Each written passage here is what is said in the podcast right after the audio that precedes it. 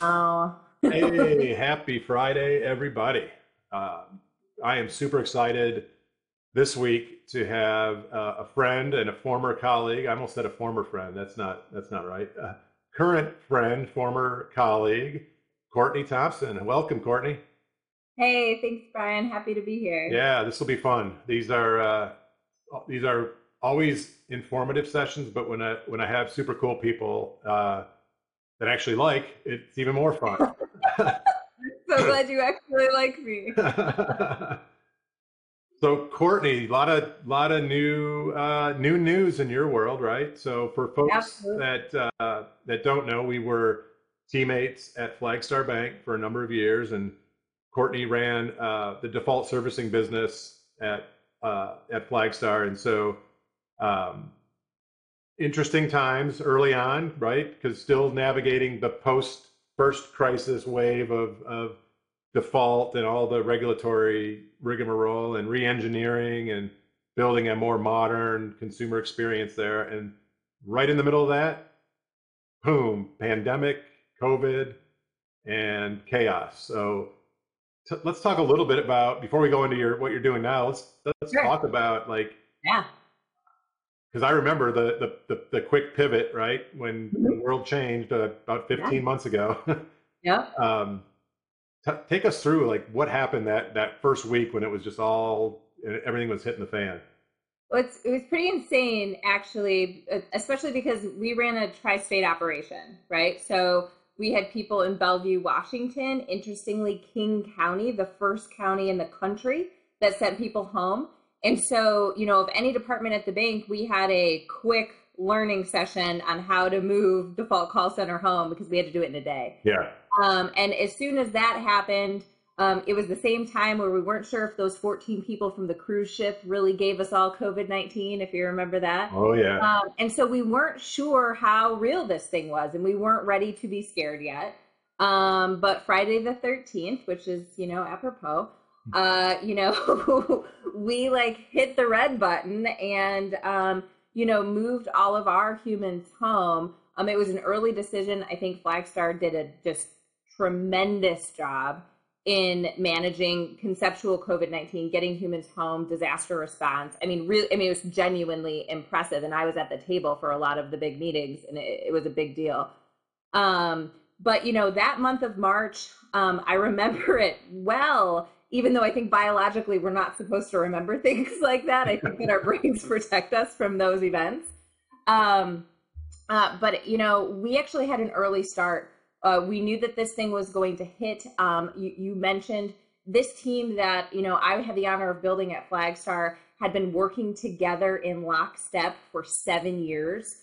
Um, so all of my key leaders, you know, we knew how we sneezed you know, yeah. alone everything else. And so we weren't dealing with some of the challenges other servicers were dealing with because we all knew that everyone was going to show up.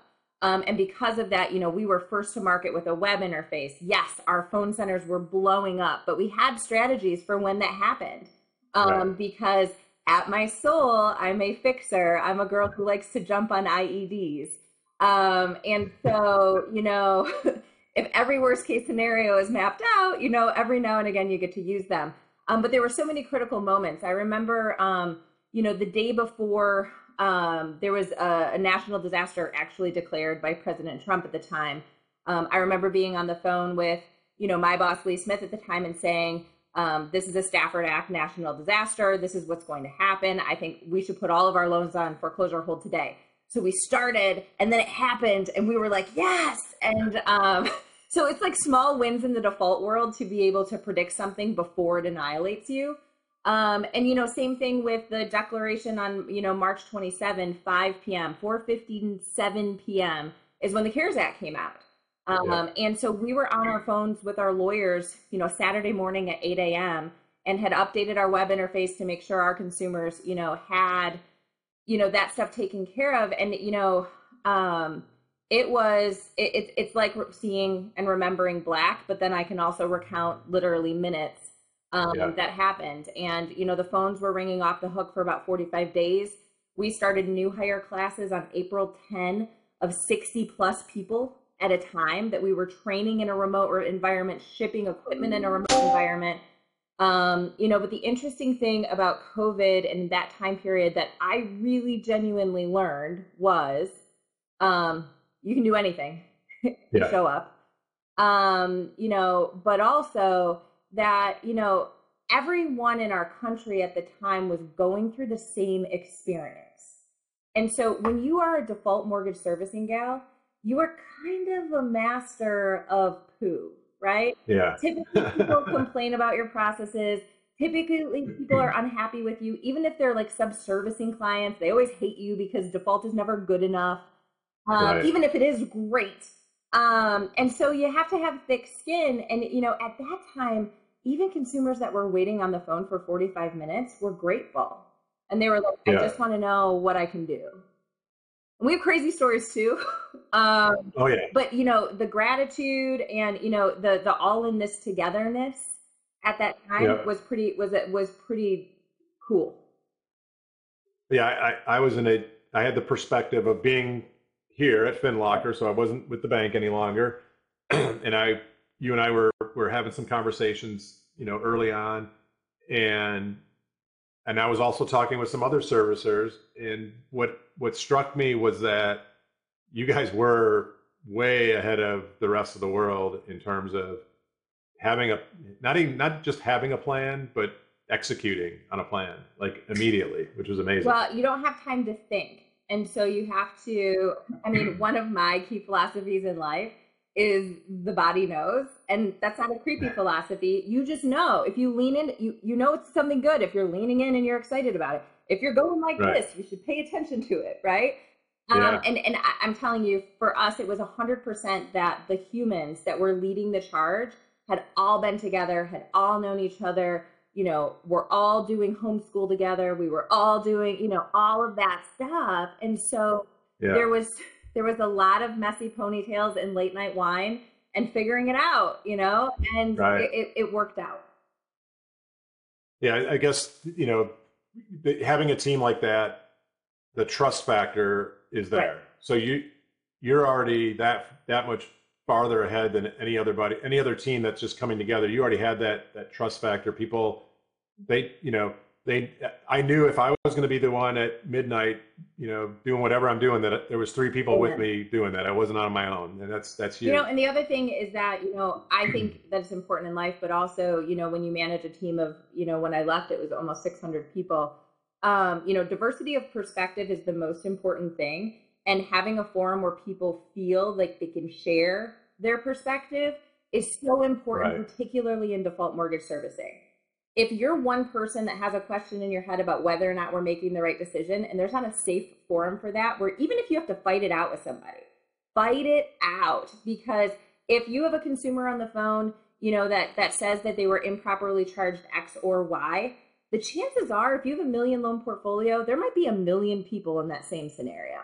And so like right. if you don't say something if you don't raise your hand if you don't feel comfortable. And so it was a goofy team um, but the best team in the industry and you know always always people that were willing to show up with their voice and and i think that that's important you know in cultures in startup cultures too you know because i mean that's intense work right um, these are yeah. people that spend a lot of time together um, oh, yeah. and you know if you don't love the people that you're working with i mean i think that that's maybe the number one thing to go maybe it's time to change your mind yeah, yeah. It's uh, you you say you mentioned the startup world. You know, that's where I live now, and it's been two years, which is crazy um, that I've been here for two years, and and it, it, it's all all the same things you just described is what we go yeah. through every day, and and we're in the process of launching a new mobile app, right? Our our 3.0 yeah. version. So we've had Saturdays and late night UAT testing, and first thing in the morning retesting so that we can hit the button to to, to promote the, the, the the product out. So um, the tr- the trust factor is huge. Liking the people you're you're working with is huge. Um, and there's that. As this sounds morbid and, and, sick, but there's a little bit of fun when you have that dynamic, right? it's kind of addictive. Know, it really, really is. Yeah, it's it's completely chaotic, but it's insanely fun at well, the same you, time. You belong to something bigger than yourself. Um, and I think that that's yeah. what we all, I mean, I think most people, I won't put it on everybody, most people, many people, you know, do want that. They want that, that experience. And I think that there's room on the planet for, sure. for people who just want to go to work and go home too. But, you know, it's, it's yeah, you got to have them. Yeah. yeah. Takes, yeah. takes all kinds. So I, I, uh, my director's like pointing at me saying I forgot something. Oh. There's no director. like, this is a, director. I'm, I'm so cool. uh, so I usually open up and ask my guests to to talk about this term fintech, but I wanted to get right into that story because I wanted to transition in it. So you, you did amazing things at Flagstar for Flagstar, and and and I I got I had a pretty cool perch to watch that happen. So kudos to you and now you've pivoted out into the universe and and are going to be taking your doing the LeBron James. I'm taking my services to or my talents to the industry. You're you're really yeah you you're going to take your talents to the industry. But before we talk about what you're up to, uh, because I think this is a good a good uh, segue. Uh, what does fintech mean to you? What does the word fintech well, mean to you? Well, from a Scalia interpretation perspective, I would say that it is financial services technology. Um, you know, for me, it's you know, it it it, it should be. How about that? It should be um, innovation and not just tech. And if we could work the word inno in there, maybe it should be like fin innotech. Yeah. Um, because if you think about what is successful in in in, in technology and in fintech, it's, you know, people that are actually solving problems that exist, not tech for tech's sake, not, you know, slapping a workflow on top of another technology, not, you know, replicating what is. It's thinking about how things can be better, right? How can we create yep. a new experience or a lifelong customer? Or, you know, you know, how do we solve problems, fill gaps, and add value with technology, you know, happenstance financial services space. Right. Love it.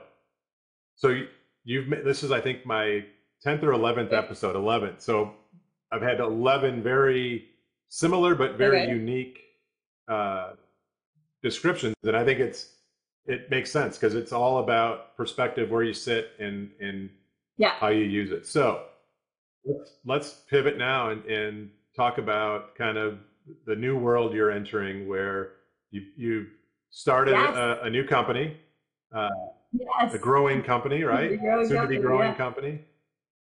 What the heck well, are you going to be doing? Um, so, you know, when I was um, at the bank, I had the honor of, you know, running our FinTech Accelerator program. And I jumped right in with a lot of really cool technologies, you know, largely on the origination space not always in servicing, and servicing is my homeboy, as as it were.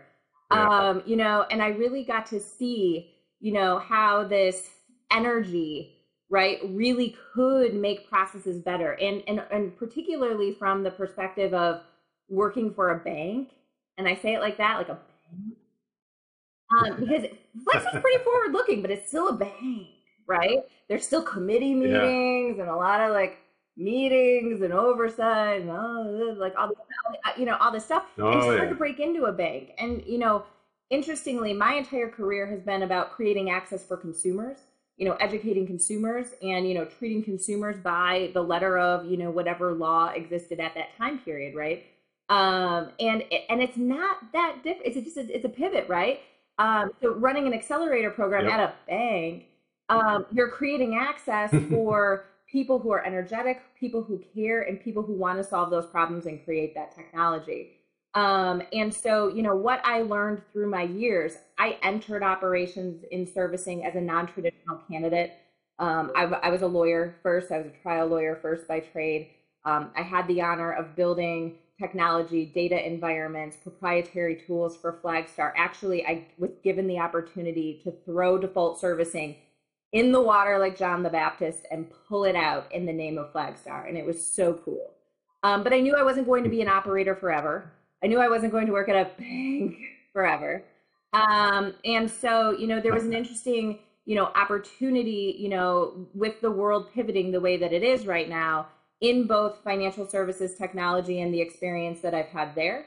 Um, and in you know the re- regulatory environment, the consumer environment, there's a need in our industry, and so you know um, I took a deep breath and I decided that um, I wanted to spend all of my time doing the thing that makes me that energetic and makes me that excited. And so, you know, Consigliera was born. Um, uh, you know, we aim to be your trusted advisor, right, in all things people, process, and technology, um, but really in honor of the consumer and the consumer experience. So whether that's policy, um, we're working on some cool stuff in remote online notarization and you know other fun stuff in the industry right now. Um, we're working on some stuff with the homeowners assistance fund, which is the ten billion dollars from the Treasury that needs to go to the states, um, needs to get to consumers and then back to servicers. Yeah um, but also high risk regulatory management. So, you know, that is where I came up. That is how I was able to receive all of my opportunities um, along the way. You know, I worked in the first big consent orders post Dodd Frank. I worked, you know, um, resolving high risk regulatory problems for other financial institutions after that. And, you know, that's, you know, that's where I cut my teeth. Is that what the right? I don't know. Um, and so, yeah, of course, that, and of course, that now. So, whether it's re- readiness, we're working with a couple institutions on regulatory readiness. Um, I'm sure you saw the circular unprepared is unacceptable um, from the CFPB. Yeah. Um, but also, we're here to help if you find yourself in a sticky spot, too.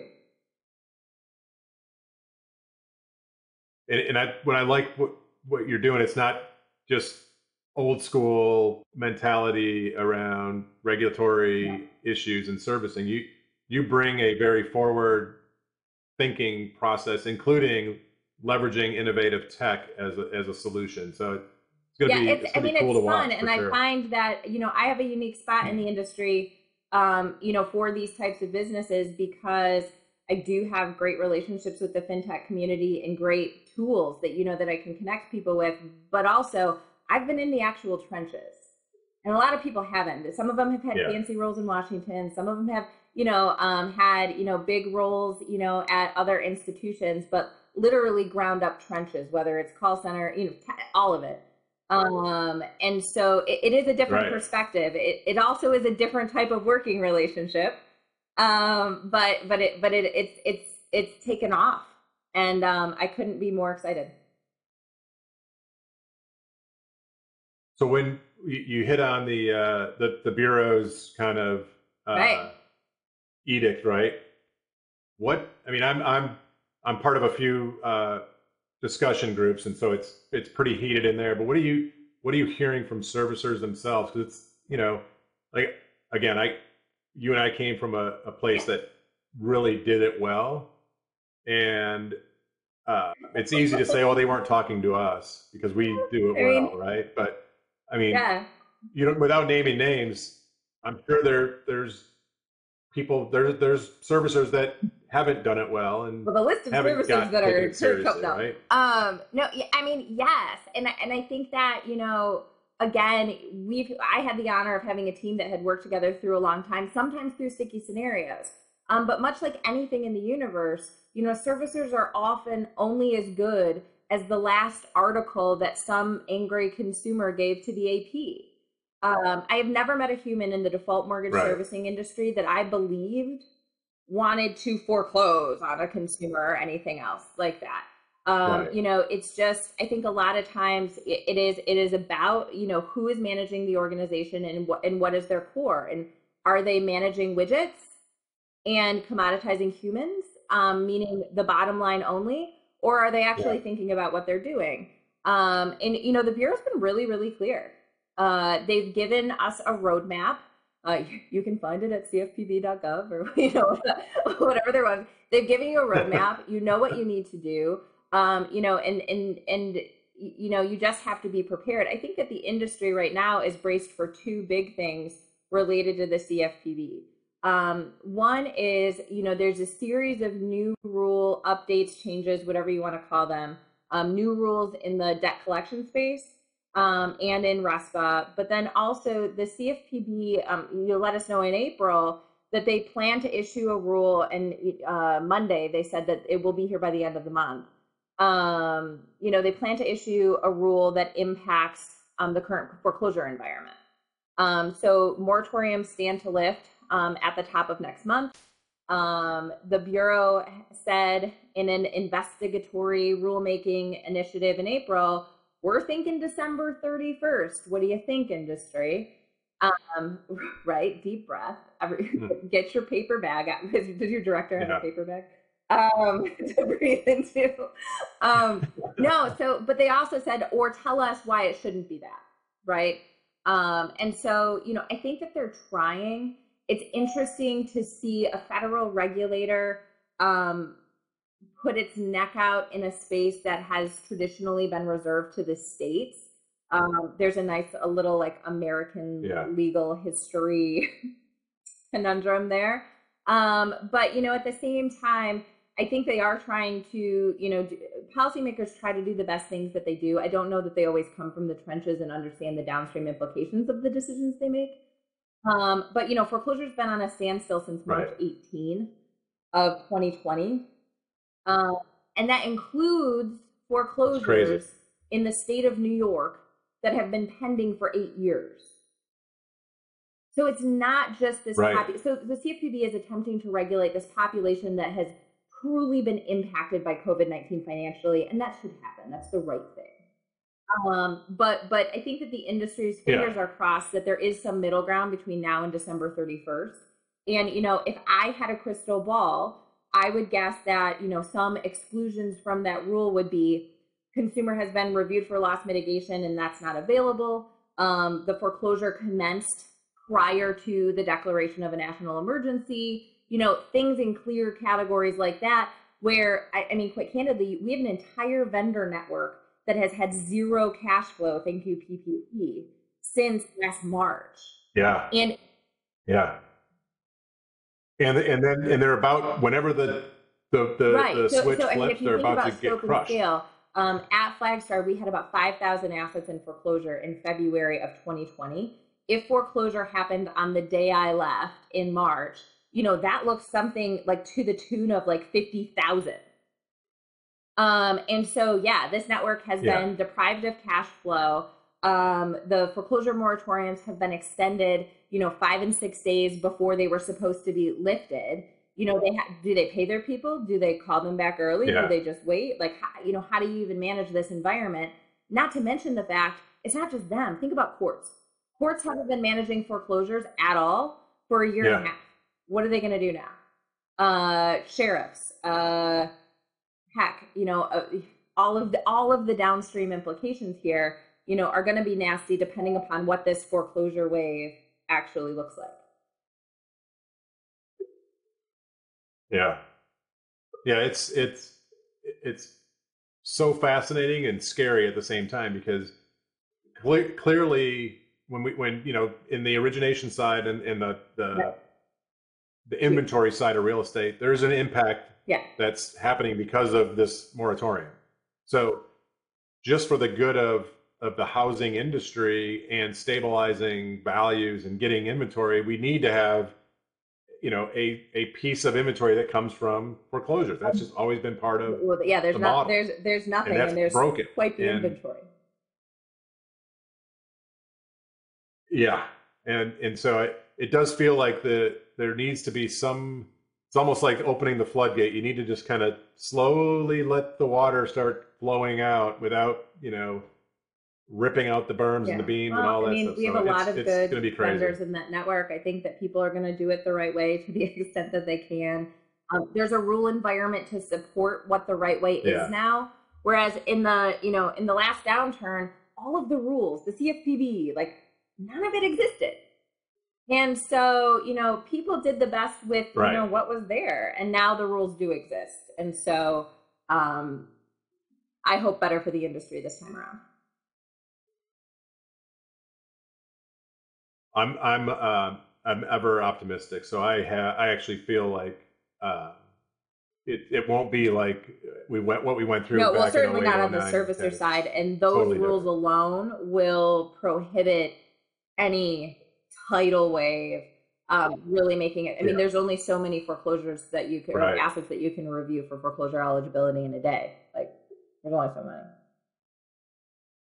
Yeah. Yeah.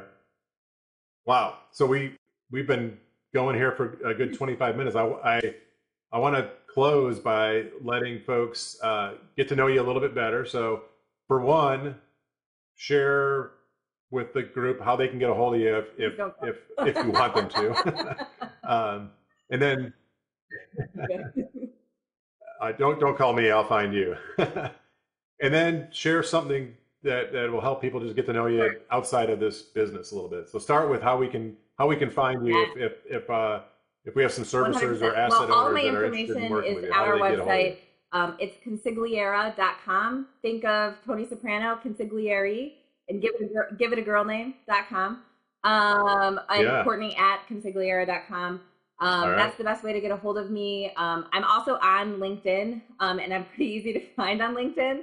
Um, and so, you know, find me there, Courtney Thompson, or the company. And I'd love to connect. I'd love to hear about your problems. I'd love to see. I'd love to just meet you um, and see if there's a way that you know um, we can help in the future. Yeah. And me.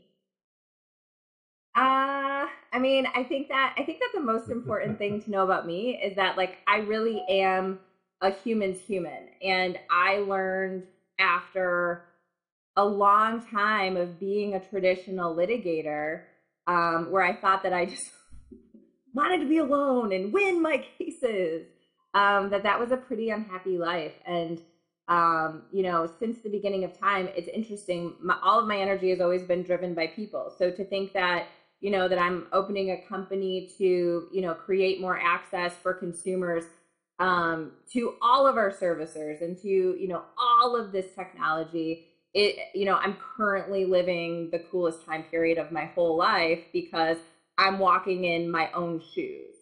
And so you know uh, being a human's human at my core yeah. um, i wasn't lying to you when i said i want to meet you. Um, uh, but you know i you know i'm a, I'm a, I'm a lifelong learner about humans. Um, and i hope to you know continue to deliver that for the industry in a way that we can make impact not just for one portfolio or one institution, but heck, I mean, like, let's work for all of them. I mean, we, we can do it. yeah. Right. For sure. It's doable. Yeah. I love it. Love the energy. Uh, so excited for you and what you're doing. And um, it's going to be, uh, I know it's going to be a lot of fun. It's going to be a lot of hard work, but you, you don't mind that. That's no big deal. Uh, finally, uh, we got to get back on the uh, on the race course and do a yeah, little virtual find me on Peloton. Uh, bike My riding or bike racing. So. We begin again, um, and you can race Brian as well. What's your handle? There you go. Yeah, I'm out of practice, so uh, you can you won't be racing me. You'll just be crushing me. So thank you. Well, this was fun, Courtney. Thanks for joining. I appreciate it. Um, as always, you brought the brought the Thanks, fire, Brian. brought the energy, and appreciate you joining. Uh, thanks, everybody. All right, here we go. I'll have to edit some of this, but